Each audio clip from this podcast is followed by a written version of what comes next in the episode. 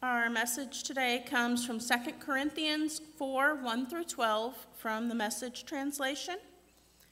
Since God has so generous, generously let us in on what He is doing, we're not about to throw up our hands and walk off the job just because we run into occasional hard times.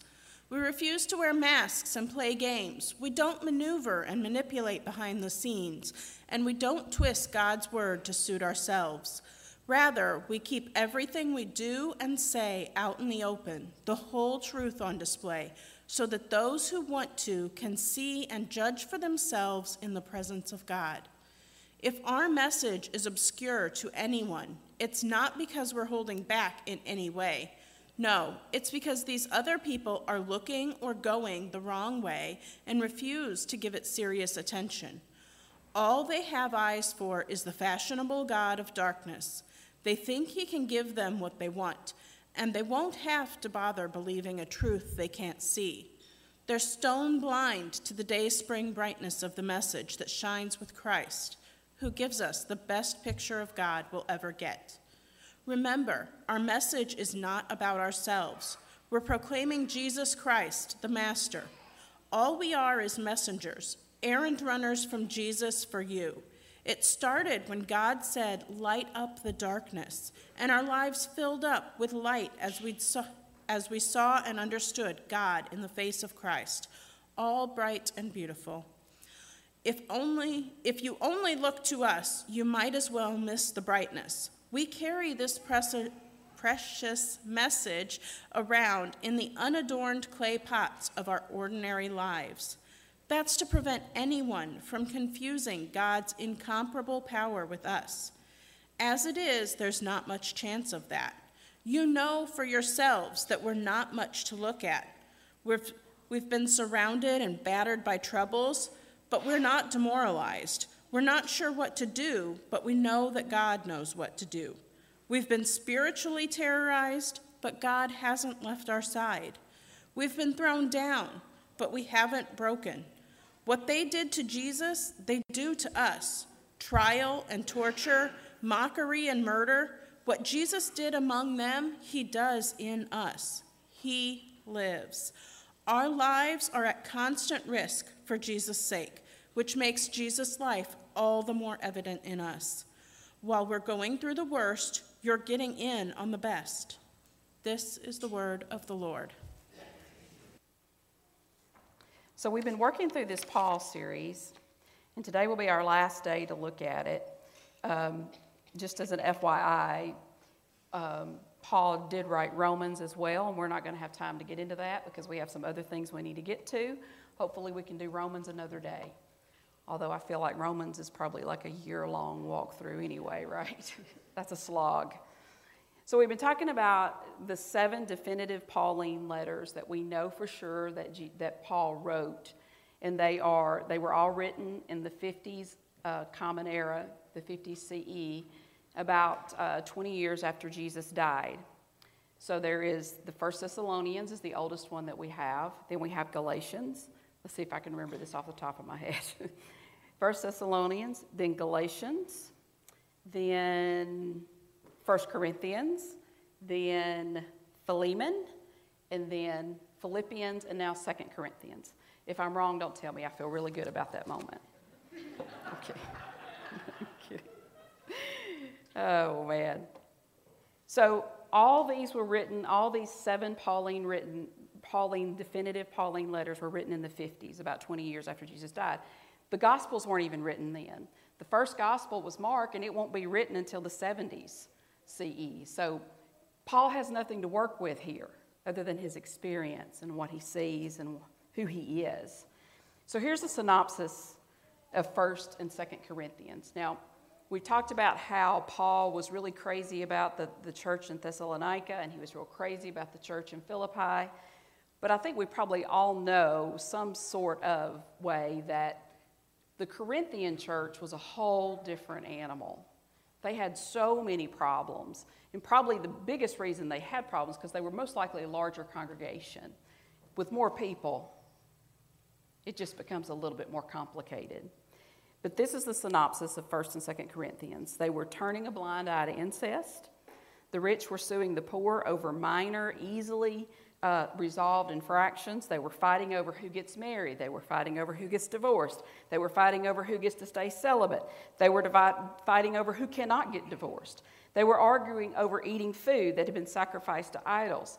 The rich are eating all the food and drinking all the best wine at communion and leaving the second best and third best for the working class and the poor when it came to communion, leaving those people with crumbs. They are arguing over which is the best spiritual gift and which teacher is the best.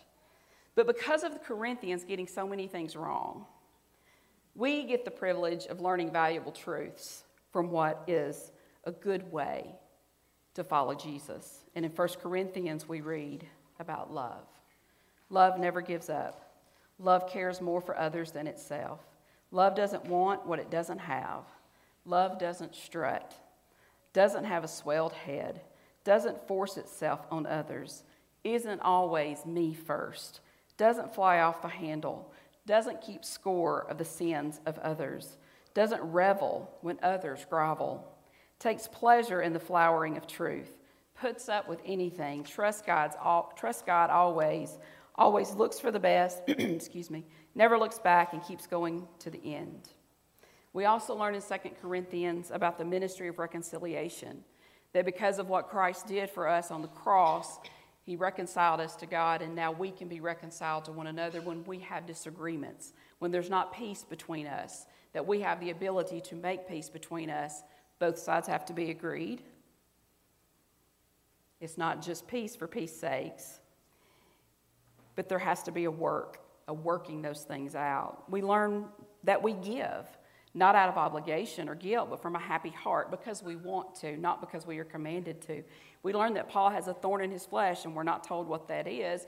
And he prays over and over and over to be rid of that thorn, and he never is. And then he says, However, your grace is sufficient for me. We learn that when we are weak, God is strong and sustains us. And finally, we learn that you and I are fragile, easily broken and damaged we can so easily break and damage others because we are all clay pots. Yet, even in our clay pots, we have treasure that roots us and holds us up when all hope is gone. In chapter 4, beginning in verse 1, in the message, since God has so generously let us in on what He is doing, we're not about to throw up our hands and walk off the job. What has God generously let us in on? In chapter 3, we read that Moses and the Israelites could not see the fullness of God in God's glory because a veil had been placed over their eyes. They could only see glimpses and shadows and tried to make comparison with the other gods around them and how people behaved with their gods, and maybe could have assumed that our God would behave the same way. But they never were able to fully comprehend the fullness of the beauty of God because of the veil. But because that literal veil was torn at the cross, we don't have a veil obscuring God from us. We know who God is because we see who Jesus was. And because of that, another message of Second Corinthians, we are all being transformed from glory to glory, from circumstance to circumstance. Always transformation, always transformation. We refuse to wear masks and play games. We don't maneuver and manipulate behind the scenes, and we don't ugh, twist God's word to suit ourselves. Rather, we keep everything we do and say out in the open, the whole truth on display, so that those who want to can see and judge for themselves in the presence of God. Y'all, we could do like a whole series on bad theology, and maybe one day we can. The bad theology that is designed to control and coerce and abuse shame, and belittle us to get us to adhering to, and the damage that that does to our souls. I have some stories. I bet you do too. The message goes on to say if our message is obscure, is obscure to anyone, it's not because we're holding back in any way. No, it's because these other people are looking or going the wrong way and refuse to give it serious attention. All they have eyes for is the fashionable God of darkness. They think he can give them what they want. We, you and I, get so entangled in looking the other way. We are living lives, we can live lives contrary to the example that Christ set for us. And when we do that, we miss it. We miss seeing the fullness of the beauty of God because we are not looking for it. We're looking at wrong things and wrong people. We're looking at the, and I'm not talking about cultural things like music and movies and books and some of that other stuff. I'm talking about we are looking to the wealthy, the powerful, to political parties. We're looking at systems and levers of influence, influence to fix things. And while some looking at those things are important, and we do have to turn our attention to that, when injustice is, being, is happening, we have to speak to that. We have to do something about that. When there is oppression and marginalization, we should have the guts to speak up and say, that is not okay. But we see the beauty of the fullness of God when we fix our eyes on Jesus. And what was Jesus doing while he was on earth? What things and people did Jesus center his world on? The, po- the poor, the powerless, the lame and the blind, the sick, the sex worker, the tax collector, the discarded, the othered.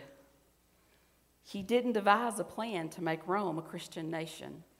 He wasn't plotting and scheming to make a political system in his image. He pursued people who had been disadvantaged in Rome. He was showing us that everyone, everyone, everyone is made in the image of God, and we are the beloved of God. He was showing us what the kingdom of God is supposed to look like on earth as it is in heaven. And that is how we see the beauty of the fullness of God. And you, might be like me, it, it's so much easier to argue with people on Facebook and miss seeing that person on the other side of the screen as a beloved image bearer. It's so much easier to defend our political preferences, political parties, and politicians, and miss seeing that the person we are fighting is a beloved image bearer. It is so much easier to demonize the person on welfare, the woman who had an abortion, the woman who didn't have an abortion, the immigrant the person who only has a GED, the person who has thousands of dollars of student loan debt, the person who is gay or transgendered or has a black or brown body. It's so easy to demonize the McConnells and the Pelosi's of our world. They're easy targets. We're never going to meet them. I'm not going to meet Pelosi or McConnell. I, I can't imagine that I would. But when we demonize, we are looking and going the wrong way and we refuse to give it serious attention because all we have eyes for is the fashionable God of darkness. God, help us not to fall into this way of living, of walking down this broad path and forsaking the narrow way, the narrow way of following Jesus. God, help us to have courage to call out unjust systems of oppression and marginalization without demonizing the people who are being hurt by those systems. God, help us not to be silent when people are being demonized, marginalized, discriminated against. God, help us to see your image bearers correctly. God, help us to see you correctly in your beauty and in your fullness. So remember, the message goes on to say, our message is not about ourselves. We're proclaiming Jesus Christ the Masters. All we are is messengers, errand runners from Jesus for you. It started when God said, Light up the darkness and our lives filled up with light as we saw and understood God in the face of Christ. All bright, all beautiful. But if you only look at us, you might well miss the brightness because we carry this precious message around in the unadorned clay pots of our ordinary lives. That is to prevent anyone from confusing God's incomparable power with us. As it is, there's not much chance of it. You know for yourself that we're not much to look at I laugh every time I go over that line. I just think it's so interesting. We've been surrounded and battered by troubles, but we're not demoralized. We're not sure what to do, but we know that God knows what to do. We've been spiritually terrorized, but God hasn't left our side. We've been thrown down, but we haven't been broken. and we are treasures in clay pots.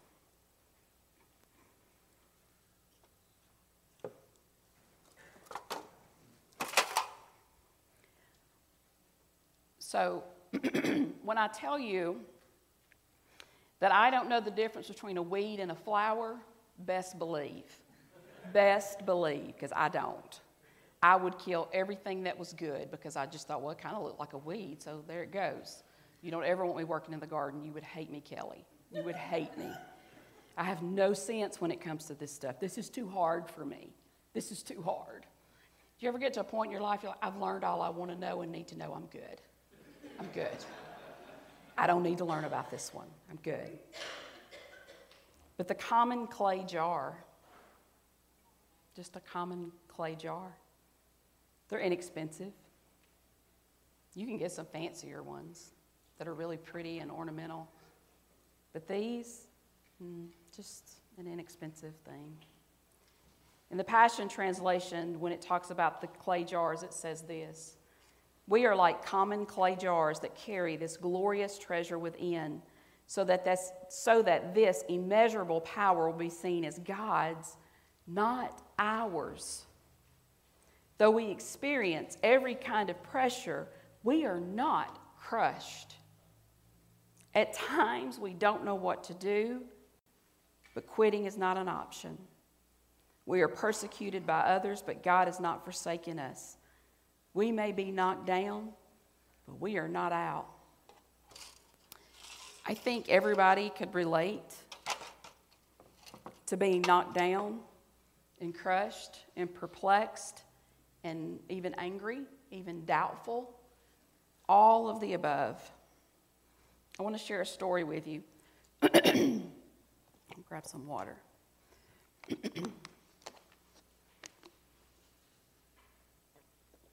I felt called to ministry at the age of 15.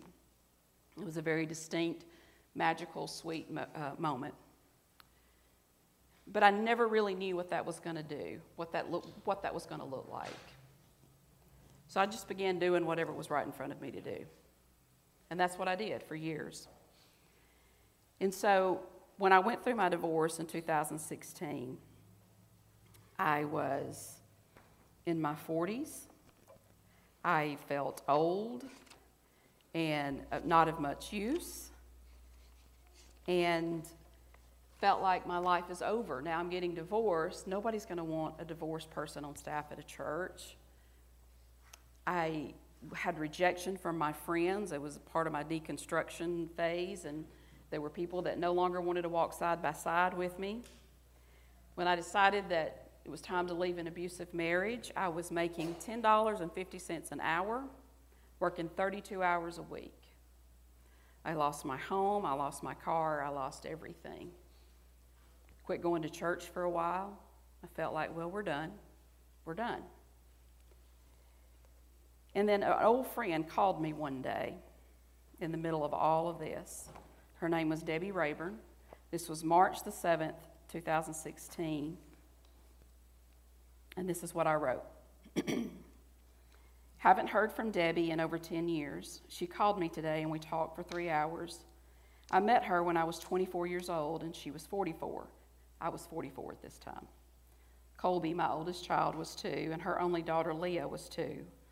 We met at West Heights Baptist Church in Pontotoc, Mississippi in 1996. We were fast friends. And she was like a big sister to me, old enough to be my mother, but because she had a child the same age as mine, she didn't feel like my mom. She always said she was, quote, old as dirt, unquote. But now that I'm 44, well, she wasn't. Debbie had spent her entire life in church. She knew church life and politics like no one else. She just didn't know Jesus.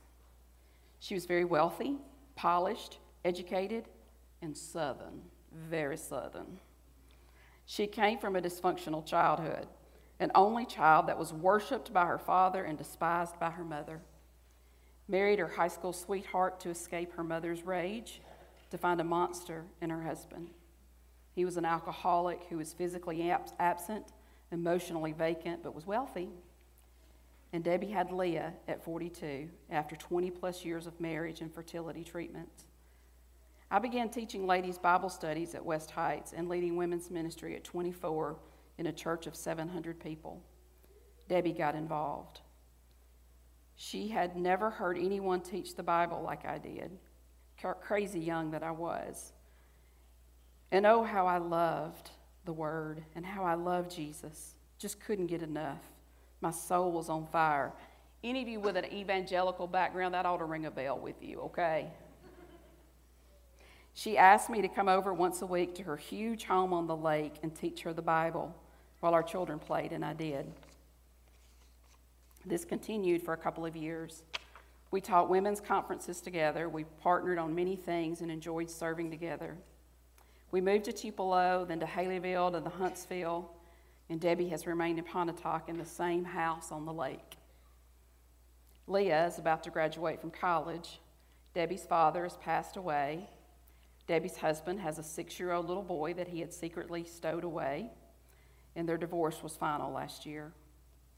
She called to tell me that 20 years ago, she met a little young blonde haired girl named Melinda who changed her life and that no one she met before and no one she's met since has impacted her as much as me.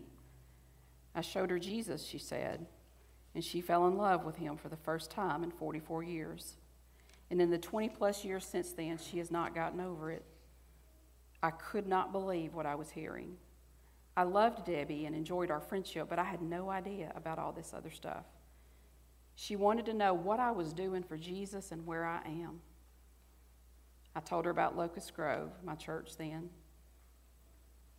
I told her about finishing graduate school, working on my degree in religious studies, and she said this, and I wrote this in quotes.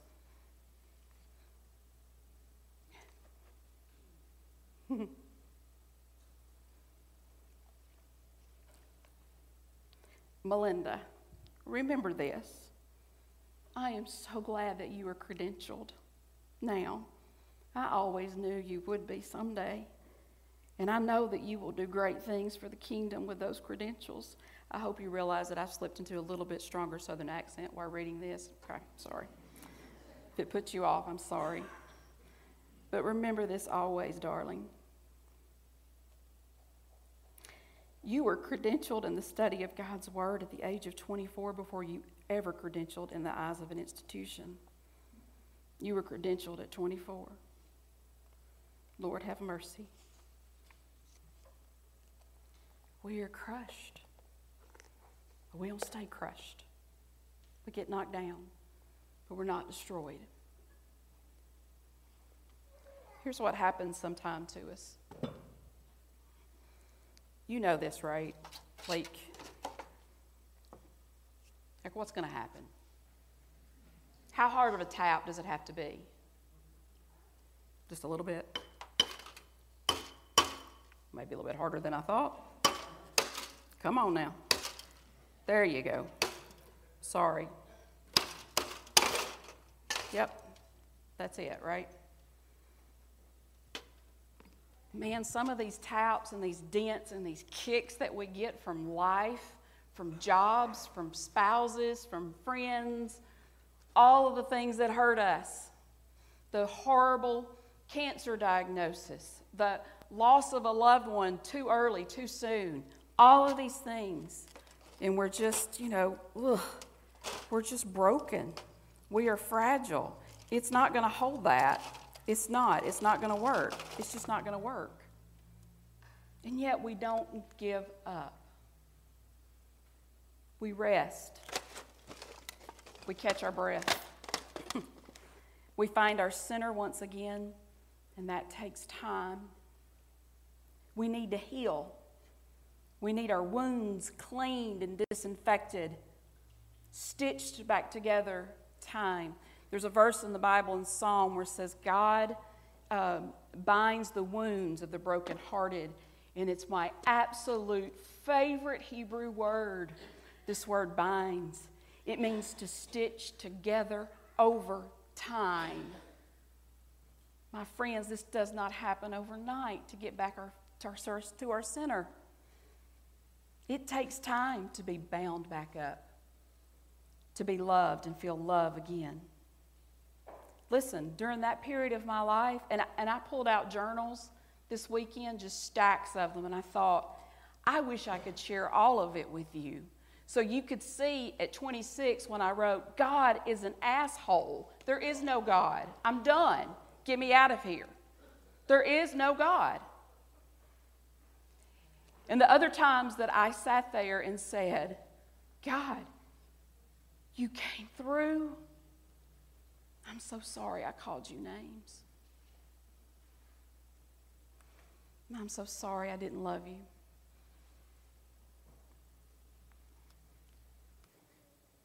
There were days when all I could ever say in my head was, God is for me and God is not against me. I did not know they were going to sing that song this morning. I'm telling you, if today all you got is God is for me and God is not against me, that's enough to get you through this day, my friend. It's enough.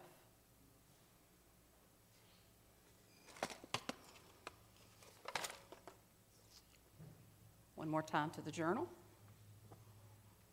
Ooh, I did make a mess, sorry. I want to read you a quote from Anne Lamott.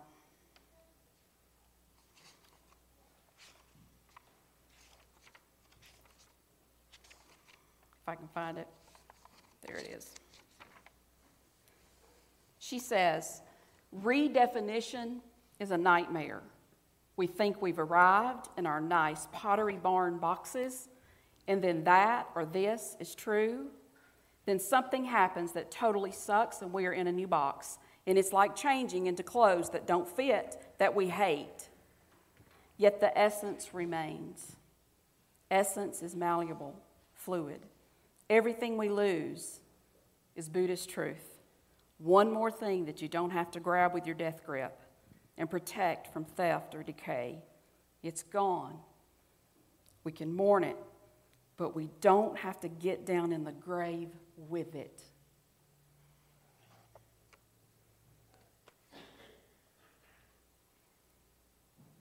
We might lose friends too in some of these processes, and that's okay. Because here's the thing you know, a little uh, gorilla glue a little time, it took overnight. I, I wouldn't hardly touch it because it probably will still shatter. I want you to continue to use your imagination with me for just a minute more with my metaphor of clay pots. I want you to see and imagine that all this Gorilla Glue around here, around this pot, I want you to imagine that that's your community. This is Imago Dei. We need each other. We need times of rest and retreat, but we need each other. We do not heal well by ourselves. We need help on this narrow way. We need the glue that is our community of believers, our community of Jesus followers. We fill that pot with water and we keep on growing. And then you fill it up and realize that, oh, there's a small crack right here that didn't quite get glued together and the water leaks, but that's okay because it just means there's still work for you to do in that healing space. Patch it up where it's weak. And maybe you need to ask someone for help with that leak. Maybe you need to see a therapist, a counselor, a doctor. But you know it's there. Find the tools that work for you and what mends you, that patches the crack. I hope that you can find community at Imago Dei. I pray that we are a safe place for you. That's my greatest prayer, is that Imago Dei is a safe place for you, where you can find peace, rest, comfort, encouragement, healing. Rachel Held, Rachel Held Evans once said, The truth is, the church doesn't offer a cure. It doesn't offer a quick fix. The church offers death and resurrection. The church offers the messy, inconvenient, gut wrenching, never ending work of healing and reconciliation. The church offers grace. May we always be a community that offers grace.